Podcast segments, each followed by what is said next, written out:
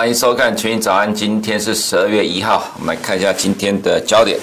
那今天几个焦点哈，主要是凌晨亚利桑那州，还有今天早上大概五点多左右，威斯康星州宣布哈，这两个州都在今天凌晨宣布认证拜登胜选。那到了这个阶段来看的话，呃，川普在呃各州这个诉讼要翻盘的几率已经越来越低了哈。啊，所以从拜登从今天开始就开始听取总统每日简报了，这个其实是像。呃，确定胜选美国总统又往前迈了一步了哈。那会提到这个，当然也是哈，有投资人在提到说，这一波的美股的上涨不是因为呃拜登胜选的，说我们硬要拿呃这个选举来当做是上涨的理由。其实全世界欧美金融市场都认为拜登当选是全球上涨理由，大概只有台湾投资人。呃，可能比较期待川普当选，可是很多人又期待川普当选，其实美股也会涨，所以这到底是什么原因上涨？其实比较倾向还是啊拜登当选，哦，所以带动全球金融市场上涨。等下我们看到各个股市的表现就知道了哈。那再来是拜登宣布提名 Jenny Yellen 担任财政部长，这个之前就有消息的，不过今天凌晨是确认的哈。那这个消息确呃就这个消息确认之后呢，呃美元从盘下拉到盘上，呃这个等一下我们也稍微做一点点的。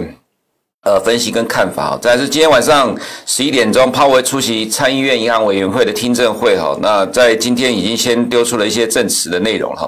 基本上他的说法其实跟之前讲的差不多一样，就是说呃，乐观疫苗呃对于美国经济复苏的帮助哈。但是美国经济虽然在复苏，但是前景仍然堪虑，原因是还是需要大规模的纾困案。所以今天晚上的这个听证会的内容。大致上不会脱离这样方向，就是看呃他在听证会里面会讲些什么内容哦。那另外还有一个就是之前所讲到，在十二月底到期的美呃 Fed 很多的多项贷款的计划要延到明年的三月三十一号，我想这可能对呃美国市场来讲也是利多哈。不过基本上呃我们也觉得不用太担心说 Powell 在这个听证会里面会讲什么利空了。其实现在。不管哪个角色出来了哈，他只有会讲利多，不会讲利空。除了川普政府的呃人出呃，比如说财政，川普政府现在还是呃目前行政团队的哈，除了可能财政部长出来可能会稍微讲一些呃比较不利的状况，比如说像之前要收回部分呃给 Fed Fed 的这个今年的这个紧急贷款的资金之外哈，那可能市场用利空解读，不然其实大部分会出来讲话的呢，呃，对于美国金融市场应该都是比较正面的哈。那再来就是英国跟欧盟本周或可能达成脱欧之后的。贸易协定的，不过今天凌晨欧盟也讲到说，哈，为了为呃我已经开始为这个无协议做准备了，因为其实虽然说有这样的新闻出来，但其实都是呃重点都在强调双方必须要互相的让步。那如果坚持到最后一刻不让步的话，还是有无协议脱欧的可能啊，所以。呃，虽然近期市场都一直乐观期待了，不过还是要去提防万一的可能哈。再是昨天中国的大放水，十一月的 PMI 超预期啊，这个大放水不是财政政策的大放水哦，是对于呃金融市场的呃，就是说现在资金趋紧的状况，尤其是在年底十二月的时候，资金大放水哦，像昨天呃开展了两千亿人民币的 MLF 跟这一千五百亿的逆回购哦，这个是又是在金融市场大放水哦。不过通常今呃今年下半年以来大放水的时候，都是资金趋紧的时候。了哈，那昨天的呃 A 股、金融股有受到这个中呃这个消息的影响，有在十月呃十点之前有上涨，我后面就被整个盘势拖下来。等一下我们看一下这个部分。这就十一月的 PMI 超过市场的预期，哦三年来最好的情况哈。那这个主这个情况，有可能会延续到明年的一月，因为明年二月是农历年的过年哈。等一下我们会做个分析。在这中芯半导体在今天凌晨被确认，这昨天早上呀呃盘传出来的，今天凌晨被确认哈，纳入了美国的黑名单，这是有利。台台湾的半导体产业的发展，我们先来看一下。呃，十一月结束了哈，十一月的欧股表现是大概全球金融市场主要的呃金融市场里面表现最好的。我们可以看到，像希腊哈涨幅在二十九 percent，西班牙涨了二十七 percent，奥地利涨了二十七 percent，意大利涨了二十五 percent。我很难想象美国股市才涨了十个 percent 左右，新市场才涨了九 percent 九 percent。那结果欧洲地区基本上都是涨二十 percent 以上，大幅度的上涨。那包括 DAX 呢也涨了大概十五 percent 哈。所以你说呃有投资人说。说全球股市的上涨不是因为拜登的当选哈，那为什么欧美都要涨？那今天呃今天早上我们看到说哈，欧盟指出希望能够跟拜登合作哈，达成新的合作协议哈，共同结盟哈，应对未来的经济的发展。如果是川普的话，当然是不可能嘛哈。所以为什么欧洲股市会大涨？其实我们之前就提过，这一次的选举对未来四年或者未来二十年的国际政经局势来讲是最重要一次选举啦。除非四年之后川普又选上，那是另外一回事了哈。不过如果说这一次来看的话，至少未未来四年，呃，全球国际政治的紧张局势其实已经大幅度的降低了，这是欧股呃会大上涨原因了。也就是说，其实川呃拜登的当选受到全球不管是政治还是金融市场的欢迎呢，所以十一月的欧洲股市表现非常的亮眼，远超过美国股市哈。那么看到昨天的走势来看的话，昨天下午。一直到欧股开盘之前哦，其实道琼的跌幅是持续的扩大，不过欧股呢其实是没有跌的，这是德国股市哦，其实还一度拉到盘上。那美国的期货呢，呃跌涨呃跌幅也缩小，一直到后半段的时候才跟着杀下来哈。那所以其实从盘面上来看，欧洲股市的走势远比美股还要来得强。那其实昨天的下跌有各式各样不同的原因在解释了哈，有说是因为呃涨多了拉回，这可能是一个；有说是因为新冠肺炎呃住院人数创新高，啊再来就是。因为呃，伊朗的核武科学家被暗杀哈，那伊朗扬言要报复哦，担心地缘政治的问题等等，很多的因素了哈，造成这样的下跌。我们觉得啊，就是短线的找理由下跌修正，因为实在短线也涨多了哈。我们看一下在美股的几个焦点的部分哦，Moderna 呢，今天凌晨收盘涨了二十点二十 percent，因为它今天向欧洲跟美国申请紧急使用授权了，所以短线喷出大涨哈。那在疫苗乐观情况之下，其实美股短线整理我们觉得还 OK 了哈。再就道琼。今天凌晨收盘跌了零点九一个 percent，十一月的涨幅呢是十一点八三 percent，是一九八七年以来最大的单月涨幅哈。但是你相较于欧洲股市来看呢，这其实是小儿科了，好像即使是像 DAX 哈，它也涨了十 percent，而且 DAX 涨十 percent，在欧洲股市还是掉车尾的哈。那所以从这个角度来看呢，其实十一月全球金融市场的大涨，你要说是什么理由上涨了，其实真的找不到理由，只有拜登当选这个理由，没有其他理由了哈。再来就是 S M P 五百呢，呃，今天跌了零点四个 percent，跌幅不会比呃道琼来的多了哈。最主要当然是科技股没有什么跌哈。那十一月的涨幅是十点七五 percent，那我们看到。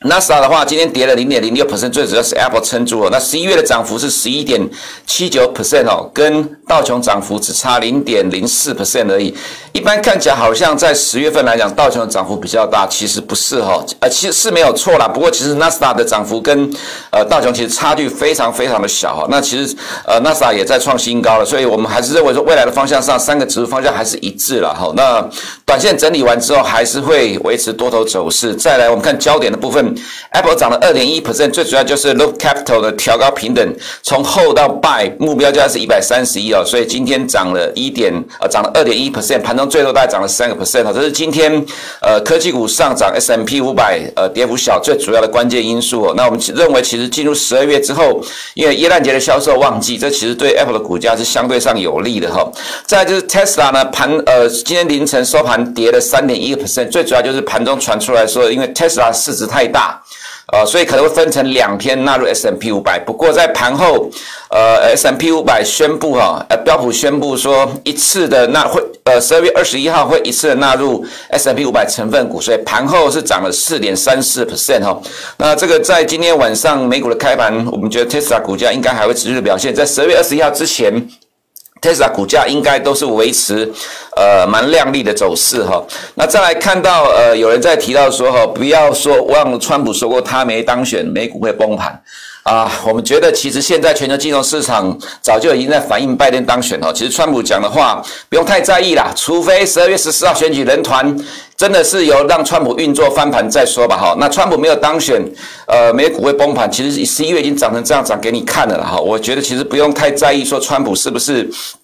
呃，接下来会翻盘的一个状况啊，即使真的川普假设当选之后，呃，就是万一呃有这个意外，在十二月十四号选举人团投票给他，国际股市大概就稍微跌一下而已了哈。那所以其实现在对全球金融市场的角度来看，反映的还是正向乐观的期待哈。所以资金不断的进入，再来就是一个最重要的状况是对于疫苗带来全球经济复苏的一个期待哈。所以我们看到了美国十年公债殖率啊，今天呃是虽然是小涨零点一九 percent，这就是小幅震荡，但中期来看，我们觉得。低点就持续往上走高哈。再就是美元指数的部分呢，今天小涨零点零九 percent，盘中拉起来，最主要原因就是因为拜登宣布，呃，拜拜登宣布由呃 Jenny Yellen 哈担任未来的财政部长哈。那为什么会带动美元在盘中拉起来？因为在过去三十年民主党执政的时期呢，民主党的呃财政部长都会宣布强势美元符合美国的利益了哈。那这其实是在过去三十年的历史里面来讲，常常出现的一个状况。所以为什么现在国际金融，尤其是在美国，很多的声音都在讲说 Jenny Yellen 呃就任美国财长之后的美国的汇率政策会有比较明朗的状况，不会像川普一下变来变去。grief 呃，在川普在就职之前，二零一七年的一月二十号就职之前呢，他认为说，呃，利率要调到六趴，所以美元涨到一百零三。结果在就职前三天说美元太强杀了我们，就美元就一路跌下来。结果从二零一八年之后打贸易战，美元又升值了两年哈。所以其实，在川普四年里面，美元涨，呃，就是说有涨有跌。但其实，在民主党执政的过程这历史里面来看，支持强势美元是的确是比较多了哈。所以这也是为什么美国金融界在讲说，如果耶伦就职美国总统的话。基本呃，就是美国财政部长的话，基本上对于美元的方向会比较明朗哈。那在短期来讲的话，欧元就暂时的下跌了哈。那我们看到黄金今天跌了零点四五 percent，在两百天线移动平均线这个地方多头抵抗两天之后就掉下来了。那目前市场正在反映二零二一年全球经济复苏，黄金没有上涨空间的预期哈。原油的话，今天跌了零点九七个 percent，最主要就是 OPEC Plus 部长级会延到十二月三号延长减产有杂音了哈。不过我们觉得大家就短线的震荡来讲，最重要还是看最终的结果是如何了哈。不过既然油价涨到这个地方来了来看的话呢，其实大部分的成员股还是希望能够延长减产，所以我们觉得朝向乐观发展几率还是比较高一点。再就是看到呃外资在亚洲的动态哈，昨天南韩外资卖超了二十二点四八亿美元，大概是新市场里面卖最多的，大概是差不多六百多亿台币。那外资在台湾卖了十一亿美元，那卖了三百多亿台币了哈，所以其实。昨天的台股成交量大概四千多亿，最后一盘打下来哈，那其实投资人不用太紧张了。这等一下我们在台股的部分哦，会再分析一下哈。那我们看到昨天的港股通单日买超五十亿哦，其实港股只要一跌下来呢，呃，内资就会大幅的买进。其实涨港股昨天跌最主要就是因为香港本地的疫情升高了哈，不过这个对科技股影响有限，对于恒生指数影响就比较大。但是我们觉得就短期而已啦，毕竟你就呃就是短线。涨多了找理由下跌了哈。如果如果欧美股市只短期的震荡来看，连欧洲疫情大爆发，很多州呃很多国家都全国封锁的情况下，股市在十一月还大涨二十几趴哈。这其实疫情对于股市的影响都只是短期的影响而已哈。再来看到中国的部分哦，PMI 不管是制造业跟非制造业都是较前个月呢上升哈。那这个状况虽然说是三年来最好的情况，不过其实有一个特性哈，就是说在农历年前哈，呃。中国的制造业跟服务业基本上都是维持扩张的一个阶段啊，所以明年的二月十一号农历年之前的剩下的三个月的时间，两个半月的时间，我们认为其实接下来中国的 PM 还是会持续的往上走高哈。再就是看到。呃，在 A 股的部分，昨天的呃亚洲和外资都是卖超，在台湾跟韩国反而是在 A 股是小买超哈。那小买超的话，其实盘中一度是买超了八十亿人民币哈。那我们就觉得说，其实现在从这个角度来看呢，外资对于 A 股的态度当然有点在慢慢的在转变，因为毕竟。呃，在呃过去的这一个月以来，其实外资在 A 股是没有什么明显积极的进展哈。那呃，美国对中国的一些打压政策，到这几天来讲，呃，陆续的有新的举动，但是呢，外资看起来有在持续的买超。当然，最主要原因是这段时间是落后，外资的买盘是落后的哈。那当然还有另外一个因素，就是说我们看到沪深股东的单月买卖超哈。呃，十一月外资买超的五百七十九亿人民币，是今年以来单月买超最大的哈。那当然股市没有涨很多了哈，其实最主要还是反映整个新市场呃资金流进的一个状况哈。另外我们看到这个图表哈，这个是中国的社会融资跟 M two，为什么要来看这个指标哈？中国的社会融资就是呃非金融体系以外的呃中国实体经济从金融机构。拿到了资金哦，我们可以看到，这是二零一七年的一月、一八年的一月、一九年的一月、二零二零年的一月，每一年的一月呢，社会融资增增量都是当年度单月最高的。这什么意思？哈，在一八一九年这几年来看呢，每一年到一月的时候，其实中国总理李克强都会出来讲话，说让民众过个好年。所以，其实，在金融面是大放水。你可以看到，二零一七、一八、一九、二零这四年的时间，每年一月都是当年度哈。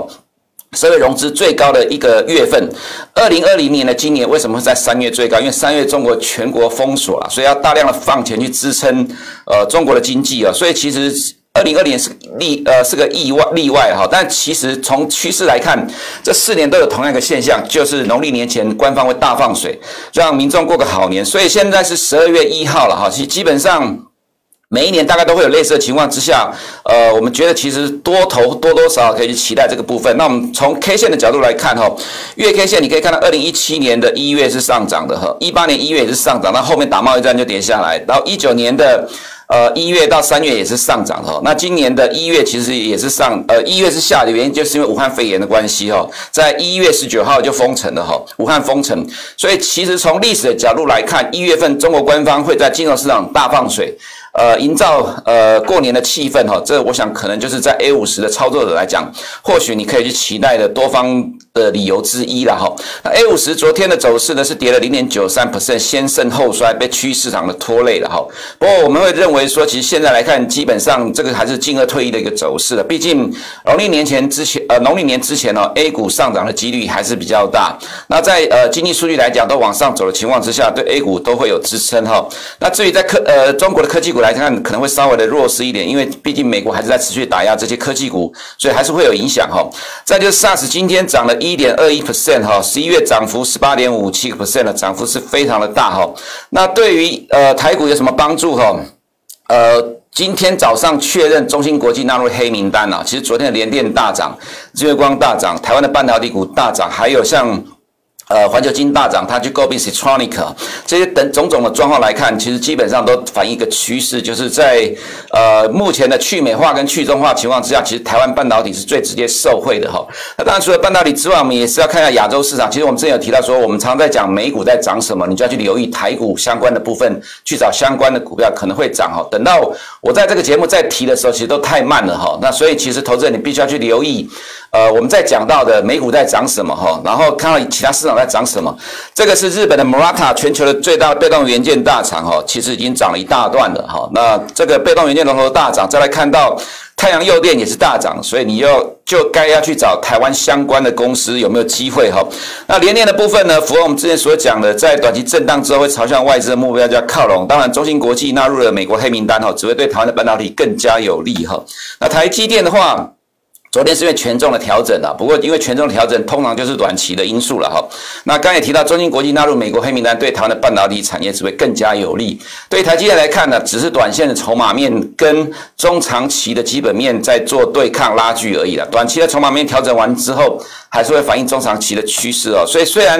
呃加权指数连续两次挑战一万四千点的整数关卡，昨天也是挑战失败哦。从现行的角度来看，就线论线可能会有短线震荡整理，不过中期来看，我们。觉得这不会是什么太大的问题，毕竟，呃，半导体产业的状况非常明朗，又占台股的权值比重很高的情况之下，顶多就是短线的震荡拉回哈。那 O D C 指数昨天盘中创了历史呃创了波段新高，符合我们预期补涨了。所以说，在这样的多重利多结构情况之下呢，我们认为台股的拉回就是短线的拉回震荡而已哈。以上是我们今天群益早上的内容，等下九点钟一度频道首播，记得按小铃铛找我们最新的动态。每天中午十二点半到十二点四十五，同频道还有利用聊外汇，敬请收看，我们明天见。